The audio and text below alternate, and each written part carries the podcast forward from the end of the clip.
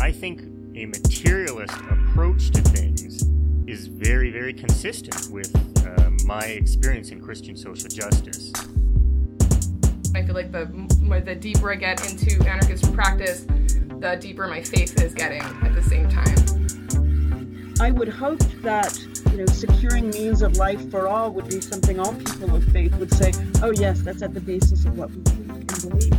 And those who are most marginalized know the most about the true, the good, and the beautiful. To me, it's less that I think building class solidarity is a bad thing, as much as it seems like if you don't attend to things like anti-black racism, um, that's always going to get in the way of building class solidarity, actually.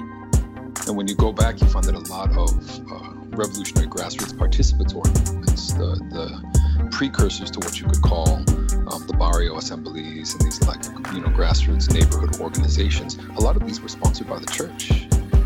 What does it mean to say that the Christian tradition is internally contradictory and there are antagonisms there and you're always uh, being faithful to some aspects and betraying other aspects? Welcome to the Magnificast, a podcast about Christianity and leftist politics. I'm Matt Bernico, and I'm leading a rent strike against Tom Nook. I'm Dean Detloff, and my strike is so successful I'm not even playing Animal Crossing. Uh, this week on the show, we have Lydia Wylie-Kellerman, an editor at Geez Magazine, the uh, very own Geez Magazine, and she's also an extremely cool mom. You'll learn all about it in this episode. Uh, we have a really cool relationship with Geez, where they publish our tweets and our occasional blog posts. And uh, even more importantly than that, I'm on staff at Geez as the Civil Disobedience Section Editor, which I've been doing for a few issues now. It's a really amazing team and an amazing publication. Uh, the latest issue of Geez is on civil disobedience as a theme, and it's a really incredible issue. Some of our listeners are even published in it. If you don't know anything about Geez, you're about to learn a ton. But let me tell you, if you like this podcast, you'll like that magazine.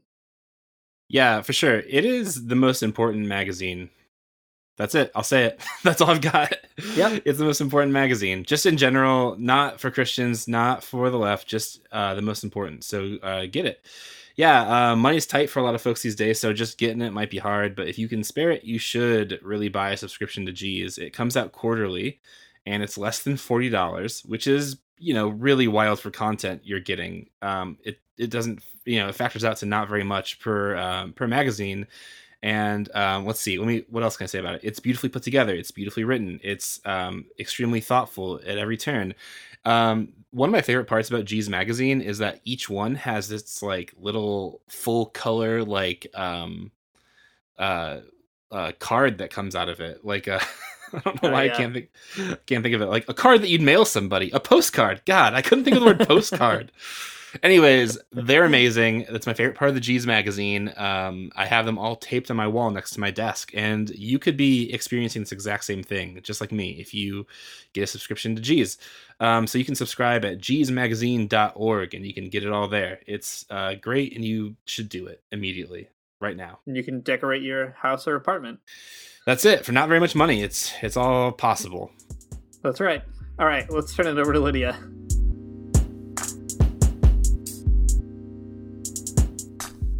Thanks, Lydia, for coming on the show. Uh, for people who don't know who you are or what you do, could you introduce yourself and also give us a bit of an elevator pitch for Geez for folks who've never heard of it? What is it? What are you doing with it? And what do you do there? Yeah, thanks for having me. Geez is a big fan of your podcast, so it's a great delight to get to be with you both today. Um, I am a writer, editor, activist, and mother. Um, I was born and raised in Detroit and in many ways formed by the community in the city uh, here. My partner and I are raising two boys who are four and seven in the neighborhood where I grew up in Southwest Detroit. So we're surrounded by urban gardens and fruit trees and chickens and a, a whole host of wonderful neighbors. My sole joy is writing. Um, that's what I really love to do, but I sort of stumbled into this wonderful world of editing. Um, and I love the work of getting to gather stories. I think that stories are really important. They're sort of the the bread for movement and community. And so I love all the work that I get to do at um, Geez Magazine. So our elevator pitch for Geez is that we are a quarterly, nonprofit, ad-free print magazine about social justice, art, and activism for people on the fringes of faith in both Canada and the U S. It's a good elevator pitch. Yeah, it's such a beautiful magazine. Um, I love it so much, so I'm glad you're here. Well, uh, could you tell us a little bit about the history of Geez and like where it all came from? Um, what are its, our, you know, its big commitments?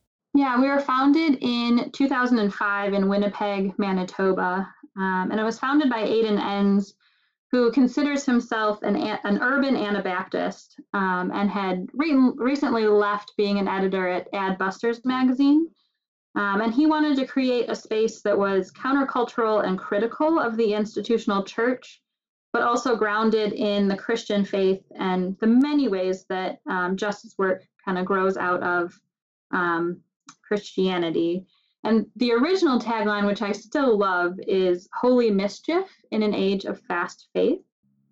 Um, and we often describe our um, Geez audience as being for the overchurched, outchurched, unchurched, and maybe even the unchurchable.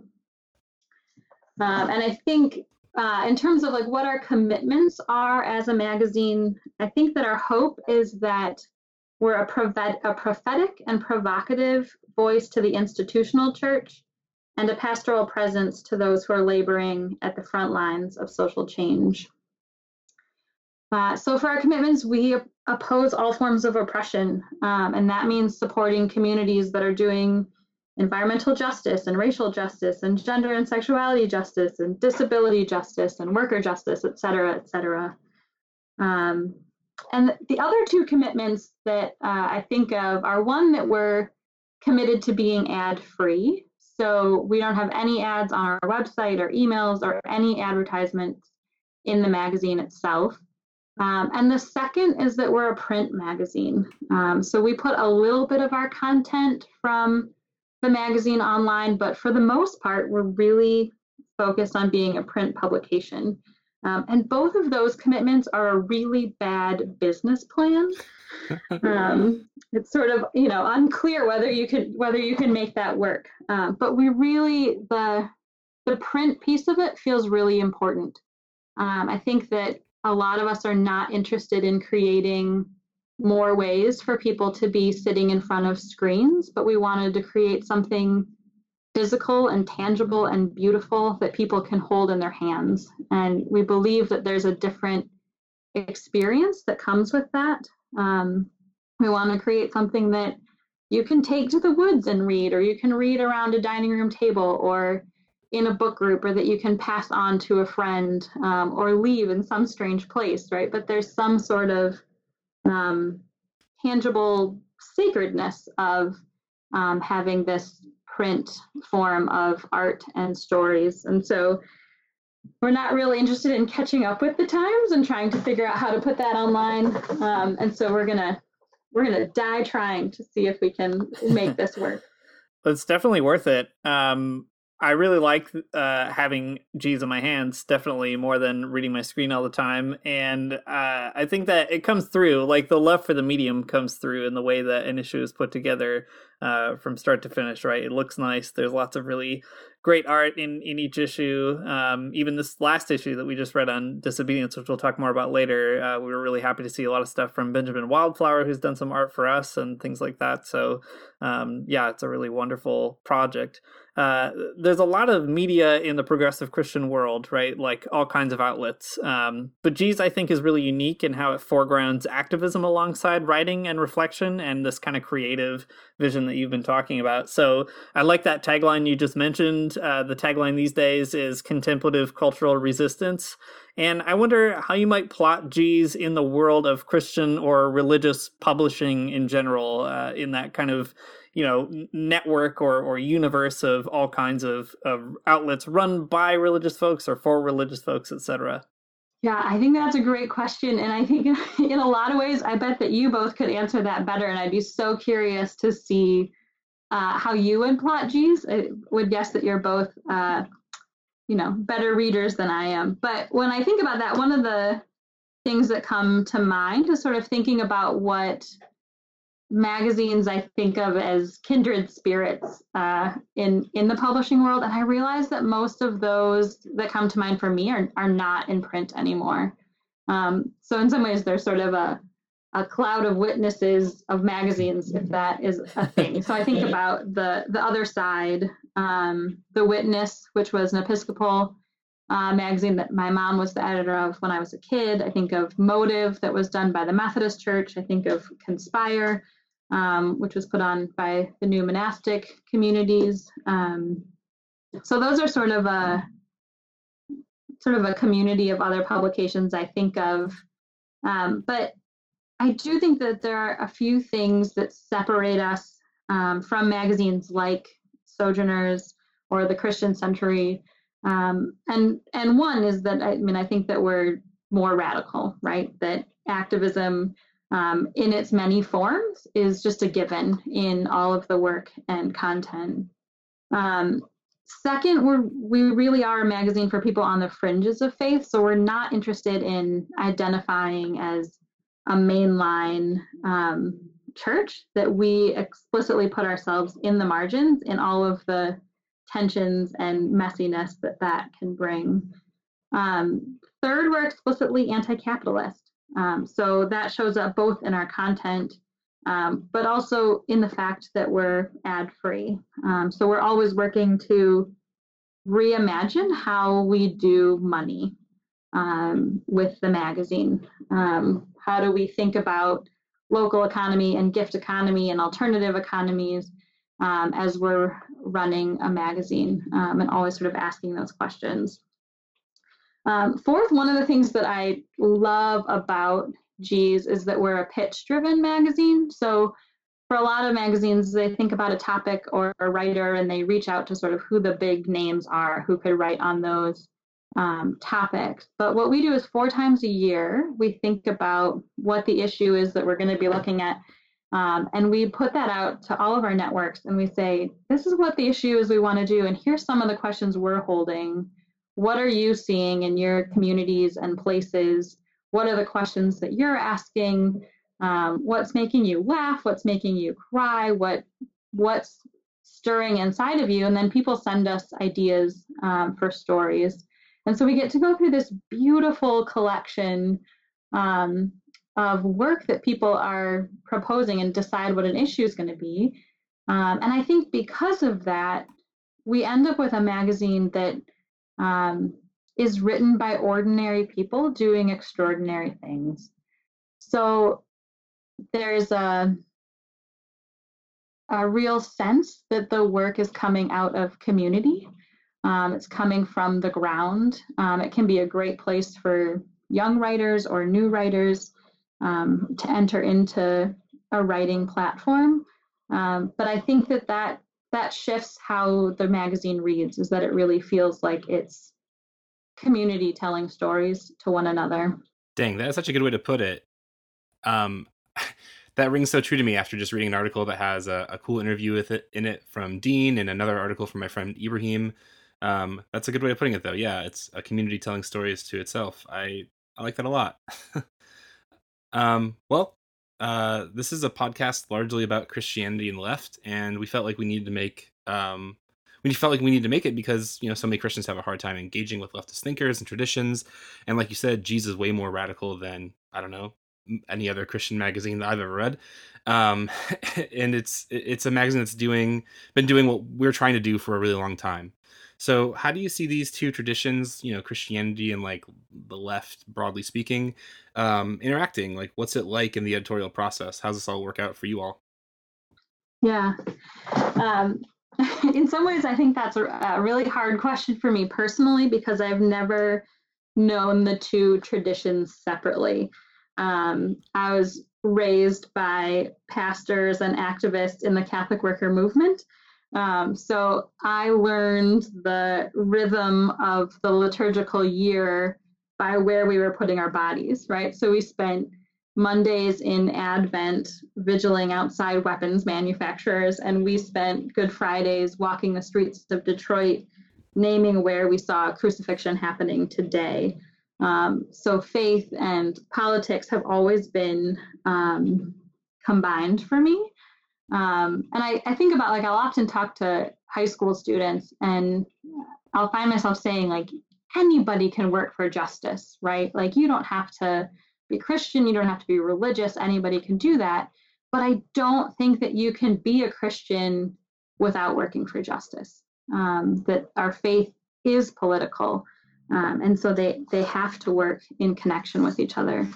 Um, but I think, yeah, I mean, when we sort of think of the traditions as separate um, and who's in sort of each of those groups, I think there's a lot of um, hunger on both sides for folks.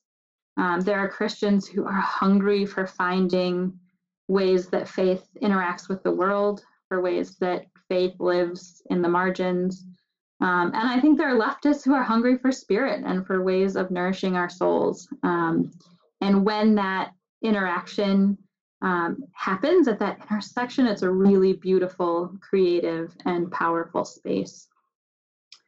Uh, when I think about it editorially, um, I think about how a lot of the writings and themes that are really dependent on um, our own lives and relationships.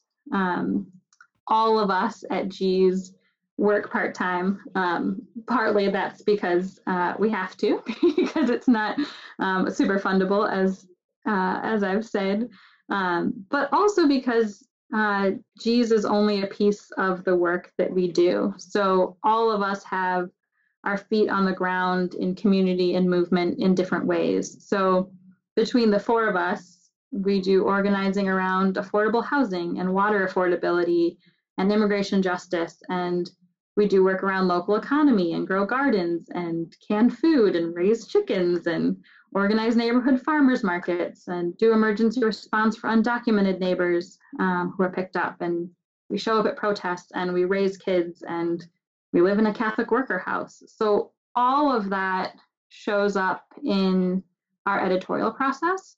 Um, our communities offer us inspiration um, for the work, but they also hold us accountable, which feels really important, that we want the magazine to come out of movement and community struggle, but also be a gift back upon those communities.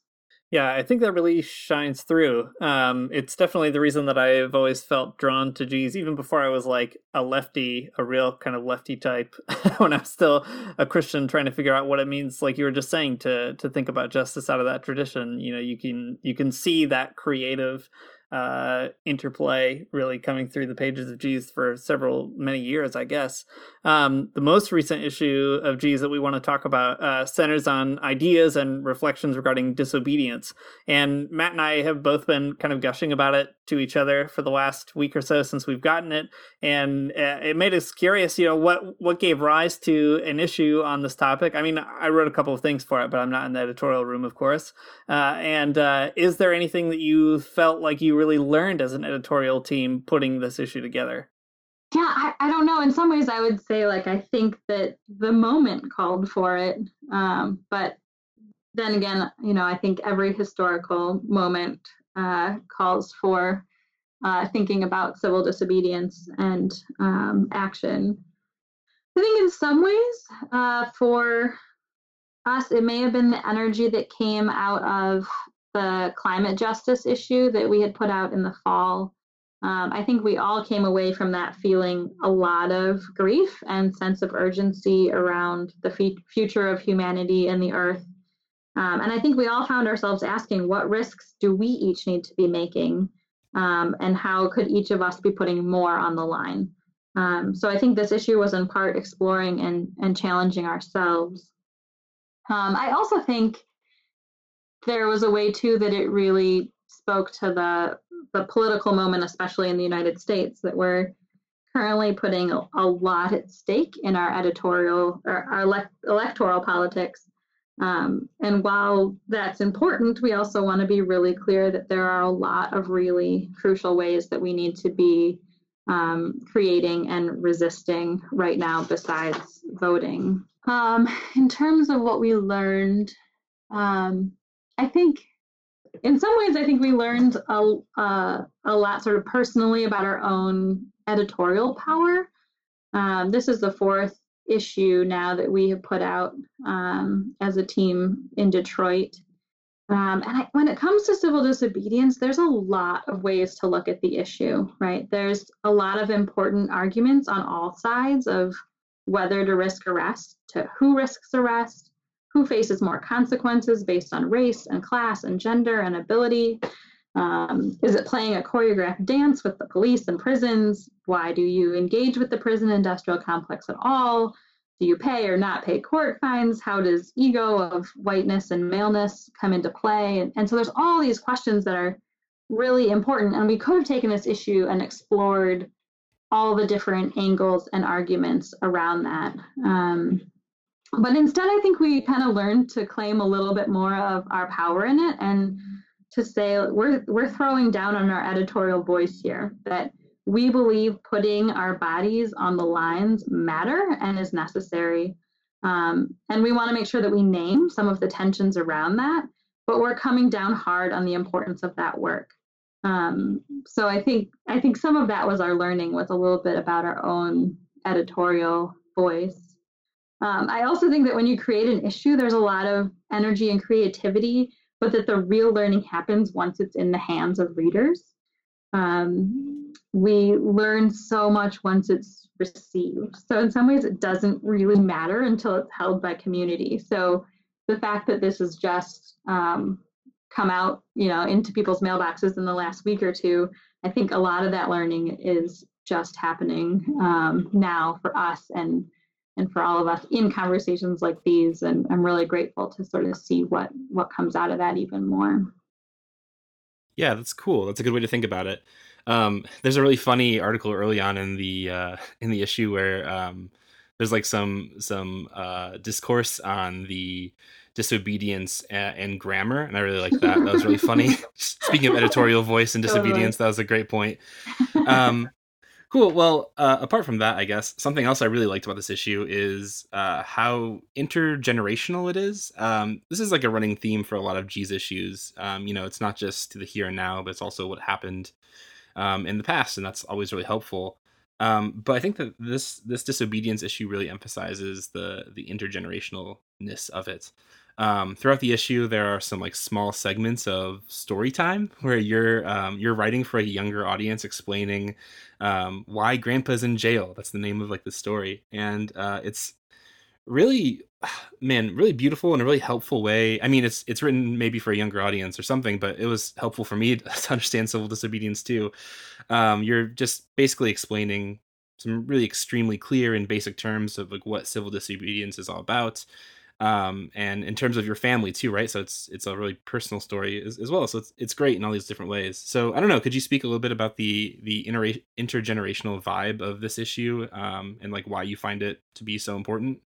Yeah, um, I mean, in, in in a lot of ways, civil disobedience is a intergenerational work in my own family. Um, so that story that weaves through is one that I wrote um, for my son Isaac, who was five um, when my dad was repeatedly getting arrested with the Poor People's Campaign in two thousand eight. Um, and we had to figure out, how do we explain to him why my dad was getting arrested? Um, and we've repeatedly talked to him about um, the problems that there are with prisons and with police. And yet here he is watching so many people that he loved directly engage with these systems. Um, So we wanted to figure out a way to explain that. And I think that um, telling the truth to kids is a big part of parenting, and finding ways to do that um, is how we um, help kids fall in love with this world and want to be a part of um, the work of, of justice. Um, and I think that in a lot of, a lot of times movement spaces are not um always friendly to families and to kids, and we always need to be thinking intentionally about how we create space, both in paper and in space, um, where kids feel honored and part of movement. Um, one of the things that we did uh, right away as the Detroit Geez team was create the elder word column. Um, so each issue has a space for an elder to speak into the issue, to, to bless it, to share wisdom, to help us hold the moment. Um, and we really want to constantly be honoring our elders and their stories and the wisdom and the ways they've been at this work for decades. Um, all of our work needs to be intergenerational, that we need to trust one another and learn from one another and find joy in one another. Um, and in some ways, I think that that is also um, a reminder to each of us um, constantly that this work has been going on for a long time before us, and it's going to be going on for a long time after us. I think that's a really helpful way to to put all of that. Um, I have a son, he's five, and um, just the other day, uh, some workers in my city were going on strike, and we were he and I were talking about it. And um, he thought it was a really fun story. I mean, you know, it's strikes have all the theatrics and tension of any other good story. So he was like really excited about it. And the first thing he did was like, he went outside and told the neighbors that, did you know that the McDonald's workers are striking today because their boss is mean? And it was like this amazing moment where like, all of a sudden he understands like this thing I'm like completely wrapped up in in the moment. And it's kind of bizarre because like, I don't know. Sometimes it seems like th- those stories are too big to tell him, or he just like wouldn't quite get it, but he got it immediately, right? There's bad guys. I don't know. Um, I don't know. I, I know that parenting is part of some of the other writing that you've done. Do you want to say anything else about that at this time?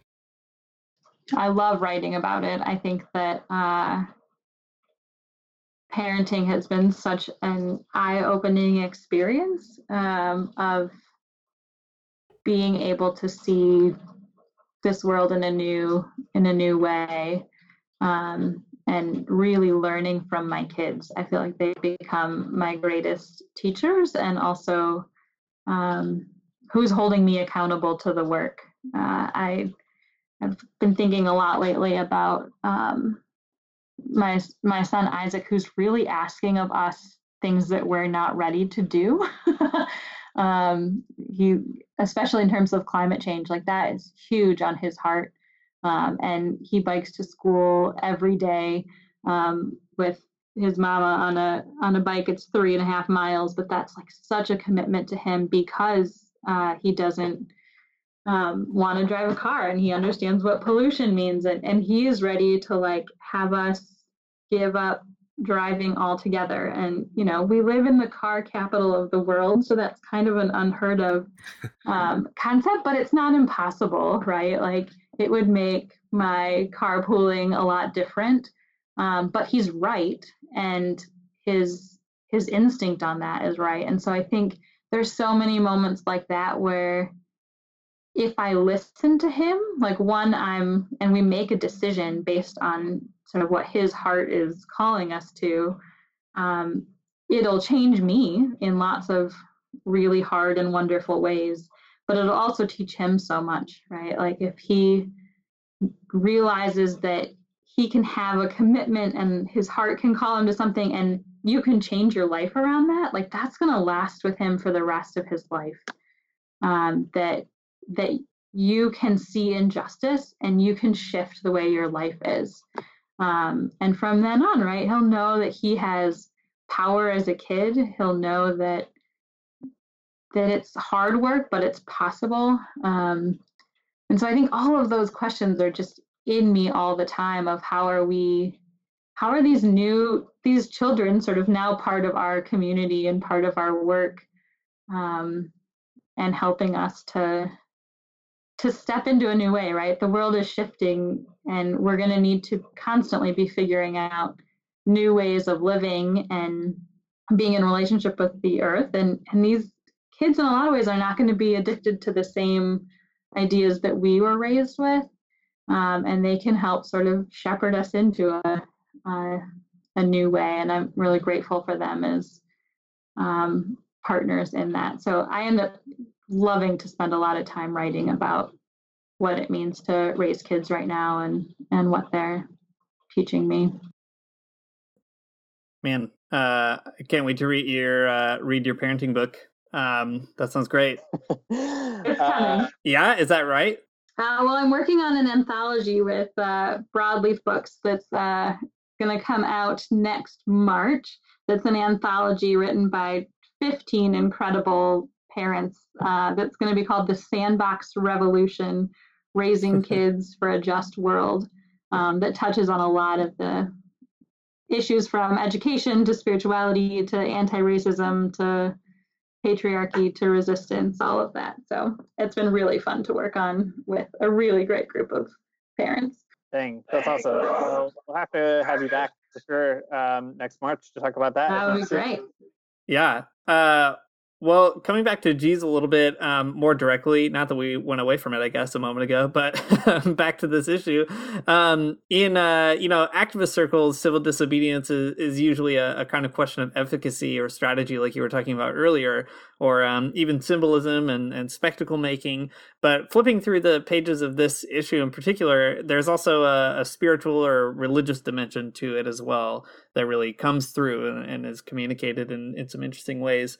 Could you say a little bit about that? Like, what is the spiritual or religious dimension involved in something like civil disobedience? Yeah, I think in in some ways there's a lot around that question of effectiveness. Um, that's very often talked about when we think about actions of like, is this going to be effective? Um, and I think it was really important for me and part of my spiritual formation to um, work really hard to not do an action because it's going to be effective, right? So um, I think, you know, the, the magazine touches a little bit about on the film A Hidden Life. Um, and I think people are thinking a lot about Franz Jägerstätter. And, um, you know, he made this very small decision not to not to fight and ended up being killed by the Nazis. And if you had looked at that moment then, like, that would not have looked like an effective action, right? There was no media. There was no huge community. It was sort of a very small, almost sort of forgotten um, thing, but like it ended up playing out in history in really powerful ways. That there are lots of people who made really bold decisions because of reading those letters. Um, so in a way, I think that frees us up to say, like, I'm going to act because my body's telling me that I have to, that I can't not act right now. Um, and sort of freeing freeing ourselves from that question of effectiveness. Um, I grew up with the words of, you know, Thomas Merton, who wrote the letter to the young activist to, to Jim Forest. And uh, maybe I'll, I'll just read a few of those words, because I think um, in some ways that links to the spirituality question. Um, he wrote, "Do not depend on the hope of results. When you are doing this sort of work, you may have to face the fact that your work will be apparently worthless and even achieve no result at all. As you get used to this idea, you start more and more to concentrate not on the results, but on the value, the rightness, the truth of the work itself. Gradually, you struggle less and less for an idea and more and more for specific people. The range tends to narrow down, but it gets more real. In the end, it's the reality of personal relationships that saves everything." Um, and I, I love that idea of relationships being at the core of it. Um, I think about how differently it is to show up at a protest when I know friends who've had their water shut off in Detroit, um, or to show up at a protest when I know specific neighbors that are um, sitting in an immigration detention center. Um, and if we love our neighbors who are facing injustice, then we can't help but fall into the streets and cry out for justice. Um, and for me, I think that's spiritual. Um, it's also scriptural, right? Like, I think there's a way in which you sort of can't read the Bible without landing in jail. Um, so many of the the letters are written from jail. Um, in this issue, we have a, a piece that focuses on the midwives Shifra and Puah, who are my favorite. Um, and they commit the first acts of civil disobedience um, in the Bible by refusing to refusing the order to kill babies. Um, and this week in churches, we're remembering Jesus, who mocked a military parade by riding a donkey into Jerusalem as a symbol of peace, and then went into a temple and physically turned over the money-changing tables, resisting the ways that economic and religious systems were working together.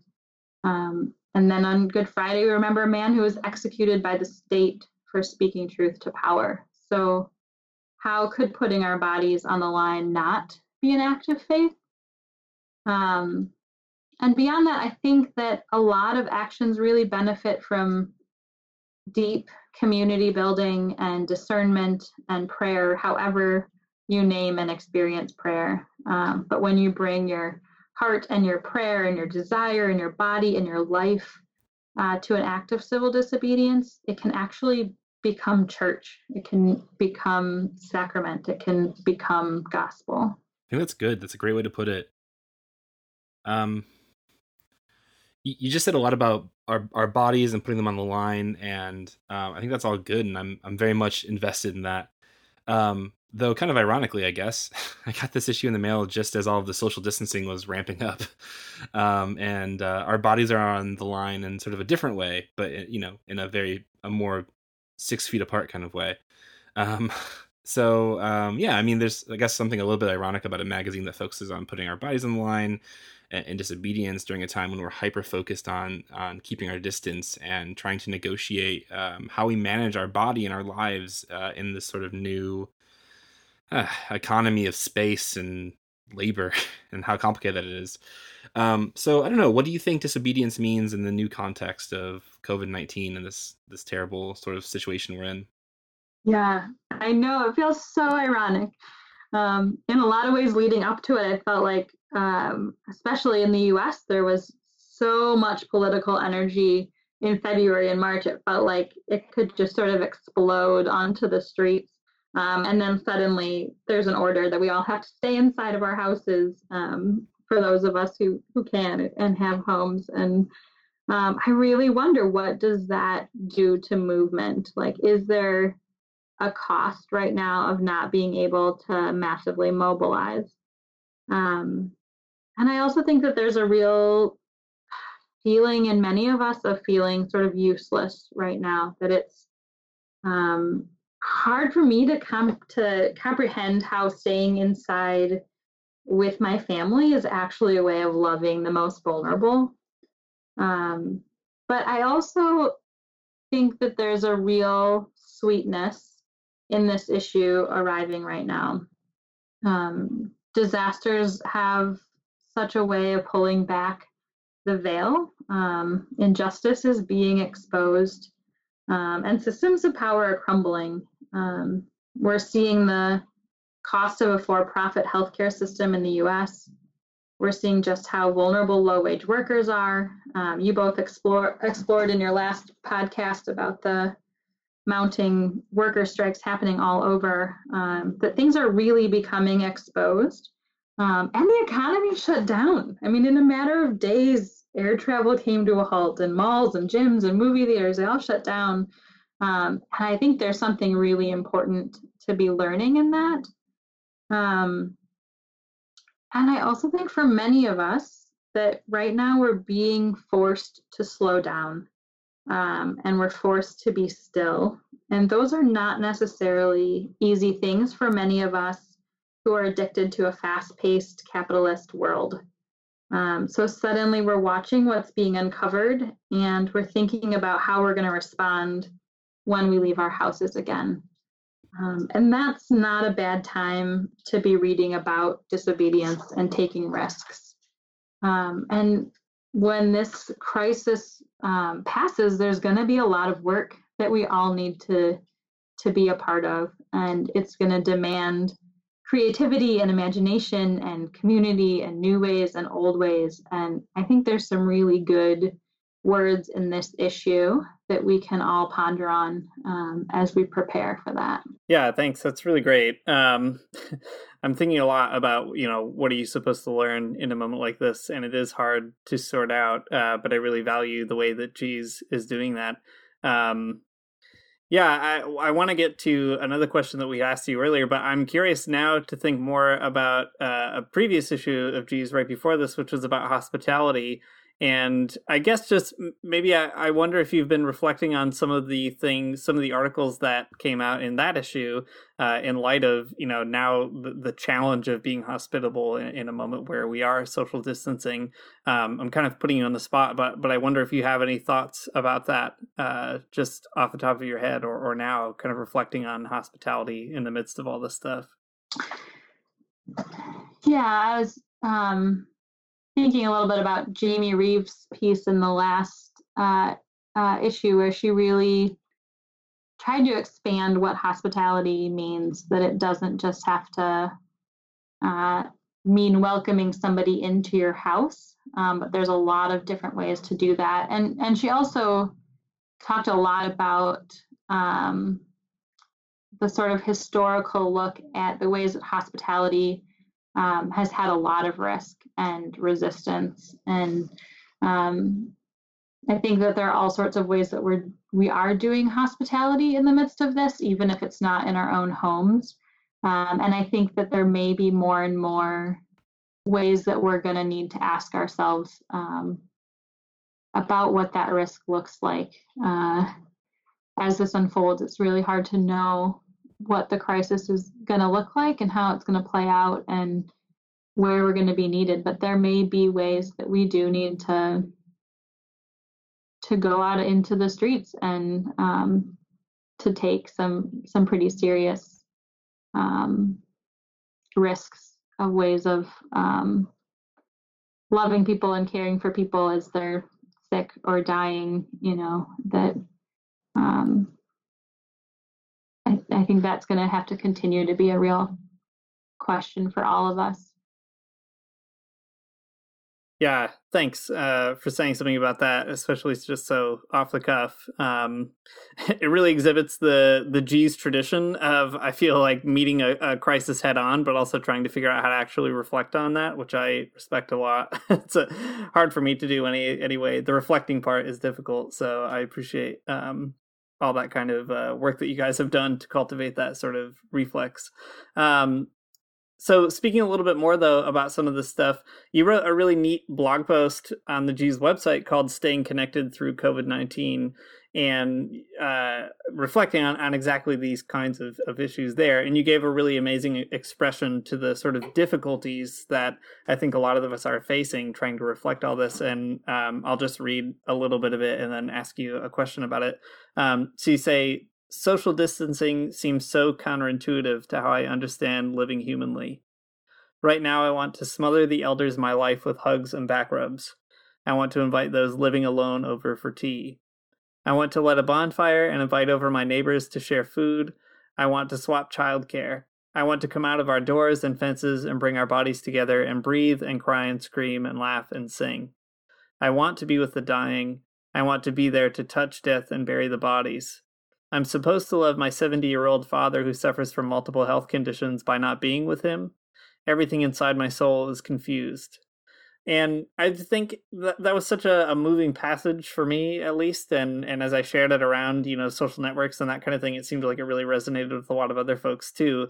And I guess I'm wondering, you know, what, what does it look like to sort out that confusion in our souls, you know? So being there for others, but also sorting through, well, how are we supposed to uh deal with all those weird um weird positions that our, our minds are being forced to to sort out if you've tried to cultivate some sort of life of of being there for others? Yeah, I think it's really hard. I think that there's so much that we have lost right now and the ways that we can support one another. Um and I I think we just have to name that and grieve it and know that it's real. Um but I I do think there's so many amazing places that creativity and community are happening right now, and it's pretty incredible to watch. Um, the mutual care and aid networks that people have created, and checking on elders and immune-compromised folks, and delivering groceries and supporting striking workers.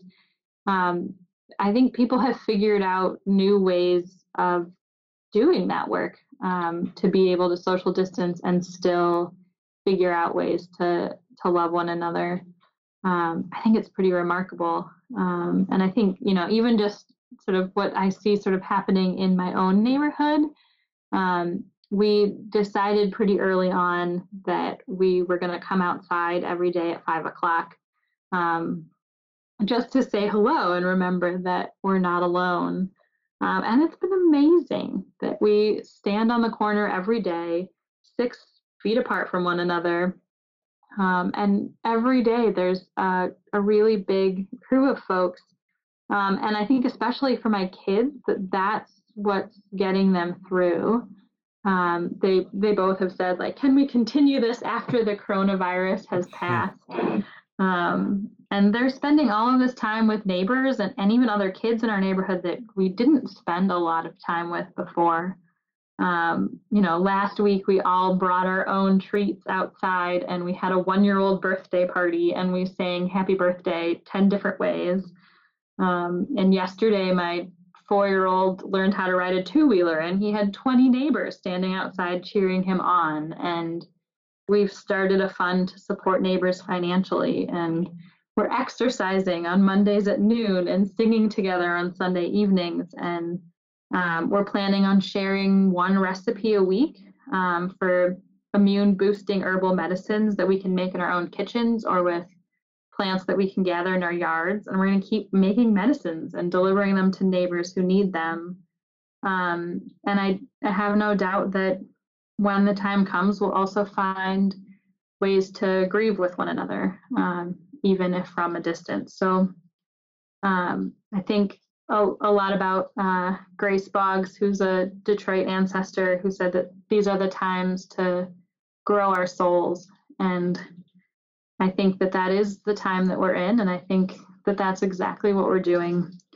Um, and that there's so many stories like this in every corner of the world. And we, we really need to keep gathering them and sharing them with one another. Uh, thanks. That's a really fantastic sentiment and probably a great note to end on, actually.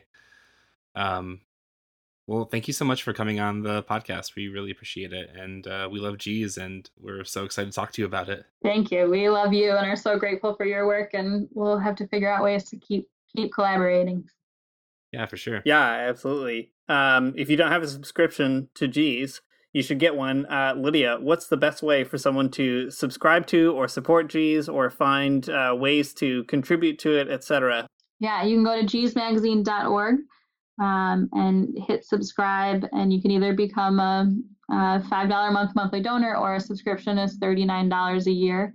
Um, same price, whether you're in Canada or the U S.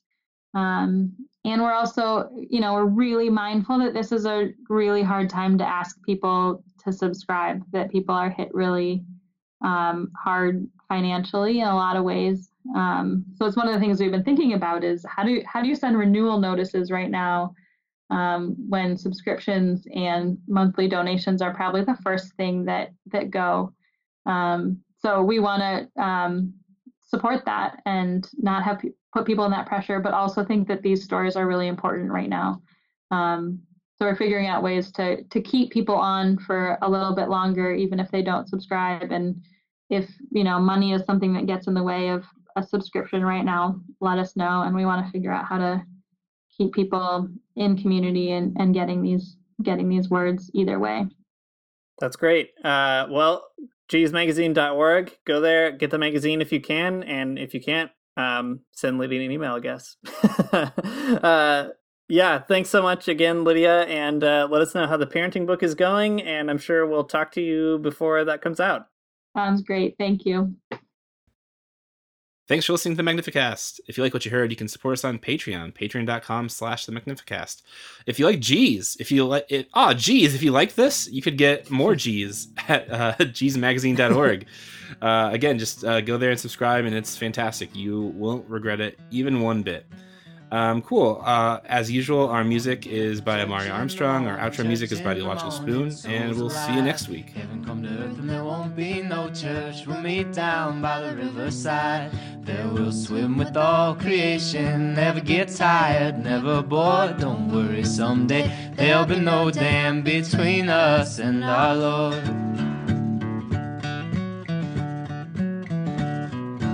Jackson, keep your hoods up, well, you keep your hoods up, and you stay up late. Jackson, you keep your hoods up. Well, you keep your hoods up and you stay up late. Oh, don't mind.